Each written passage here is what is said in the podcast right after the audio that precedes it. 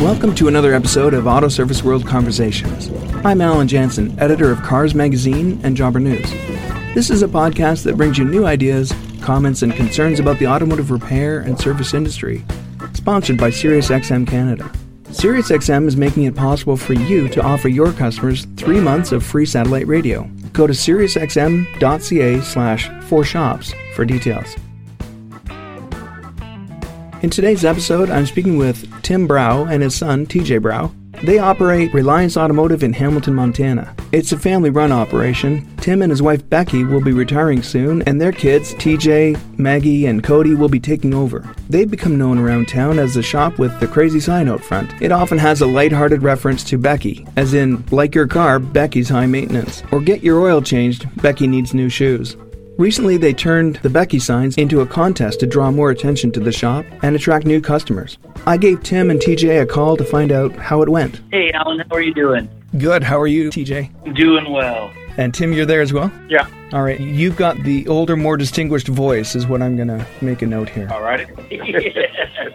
Very nice. All way right. of We'll, we'll go with that. Uh, all right. Listen, I, I heard about your campaign to draw in some new folks into your shop and also to get your shop better known in the area. By all accounts, it's a great success. You must be very thrilled with the way it's gone. it has, uh, starting from something very small and just kind of flip comment, um, it's done done real well. It's kind of just taken on a life of its own and just kind of snowballed from there. Do you want to just describe to me how it started and, and what it became? Okay, uh, we have a, a reader board out in front of our shop, like most shops do, and we'd put something up there, some sale that we'd have or something, and the wife on a daily basis would come down and remind me that I needed to change the sign to the point of I finally just decided to go out there and put Becky said change the sign right. you know, that started getting some attention to the sign.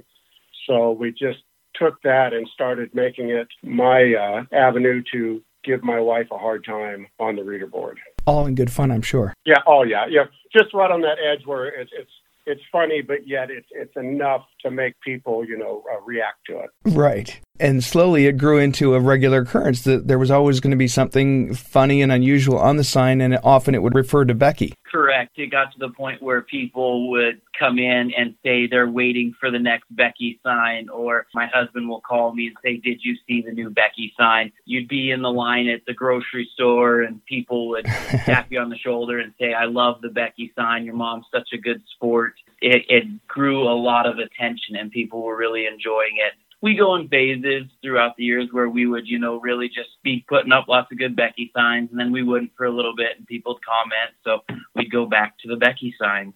right.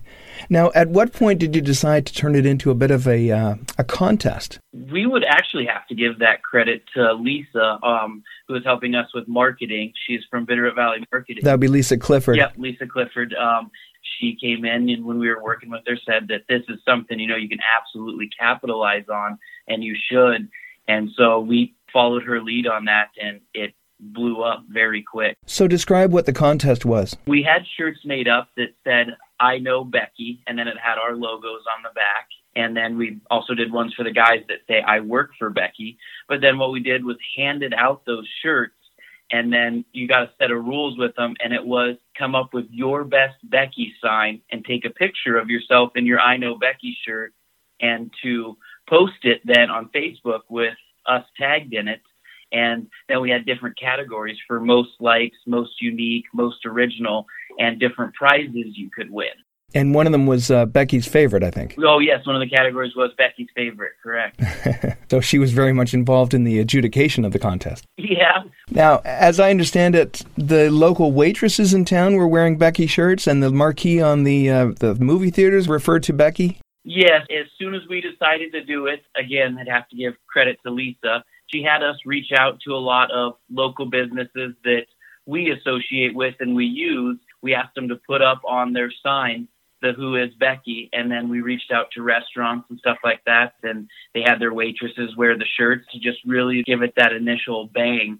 I mean, we even had comments on the post on Facebook of people just saying, "What is this Becky thing?" Anybody that didn't know about what was going on with the Becky sign, definitely did then because everywhere they turned between social media, restaurants, signs, it was who is Becky everywhere in town. And can you give me an idea of some of the more memorable responses that you got from people in town? We did pick a winner, a local realtor that took a picture of her entire family in Who is Becky shirts. And she said, like Becky, we like family business.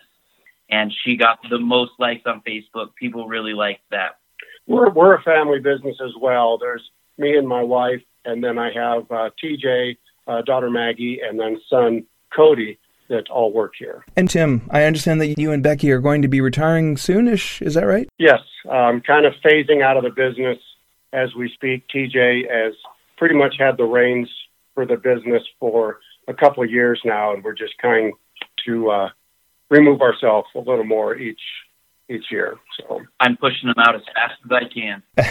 and Maggie and Cody are going to be involved as well. Yes, absolutely. It's one location, right? One location, yes, sir. But I understand you have two facilities. One's a kind of a quick lube, and the other is a full service. Correct. We have Lube Quick, which we do all of our oil changes um, fast services at radiator flushes, transmission service, differential is all done up at our front shop, Lube Quick. And then back behind it, we have Reliance Automotive, and that's where we do all our routine maintenance, um, repairs, and stuff like that. Okay. And then we actually do also have a car wash on the other end of town, Quick Wash. Okay.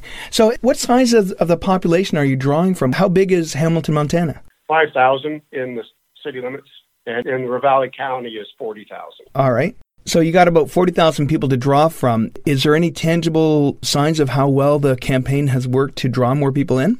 Right now, we have seen a little bit of a rise in our numbers for as far as on a daily basis. We track, you know, how many people are return customers, how many people are new customers. But one of the biggest things we have seen right now is just the publicity that we're getting off of it. And, and we're starting to receive uh, more inquiries about our services on Facebook. Yeah, we're getting a lot of new inquiries. I've had messages on Facebook of people who aren't customers wanting to know about getting this or that done on their car. Um, getting people messaging through Lube Quick wanting to know um, what services we provide up there and how much they are. You know, I was speaking with, with Lisa, and she told me that you were also involved with a marketing firm in South Carolina at one point. Uh, it's unusual to hear of a family owned repair shop that's involved in marketing in such a big way. What's your approach to marketing? What do you, how do you view it, and what do you think other shops can take away from the experience you've had? I think you do have to make the effort yourself. I mean, my dad showed that. I mean, being clever with the sign was fun for him. He knew that drawing attention to that reader board was to our benefit, but you have to know that there's people that specialize in certain things. We want people to bring their cars to us because that's what we do. We know how to provide service to their car. Marketing is not our specialty. So we've reached out to different areas to try and get help. I mean, it's it's best to um, know your limitations. And to give credit where credit's due, me being older school and TJ and Maggie being more tech savvy, they're the ones that started reaching out and doing uh, Facebook and then also doing a website. So that's kind of what's really changed our advertising ability is the tech side of it, which is not something that I had pursued or you know that was uh, educated in. Do, you think a lot of shop owners struggle with the same thing? That There's a lot of aging shop owners who maybe are not on top of social media the way they could be, uh, and it's going to be the next generation that um, brings the shop further. What we had really run into is radio and newspaper cost a fair amount of money. And with social media today, it, it's free. And so you just have to capitalize on that. It's, it's a very open platform that just has to be utilized. Right. People have to know, though, to, to look you up. You have to be findable. And I guess that's what the, the sign helped with. Correct. And that's where trying to be clever and go outside of the box can really be to your advantage for quite a few years now, we have put uh, a lot of effort into the shirts that the guys wear. We generally have some type of saying on the back because when you buy a T-shirt, it advertises for a very long time. Where newspapers are thrown after a day, radio, if you're not in your car, you don't hear it. So we've always had some have been like, if you love it, lube it. We put on the back. Um, if Lords of Lube, when that was yeah when the Lord of the Rings had just came out before the Becky sign. Our T-shirts got a lot of attention. We always had people coming in wanting our shirts because they always had a, a, a clever saying on the back of it. we would see people in town wearing shirts that we did not know. So through through different people, they would they would acquire the shirts. So now you're facing the big challenge of outdoing the last campaign. Do you have anything in mind for the next uh, marketing campaign?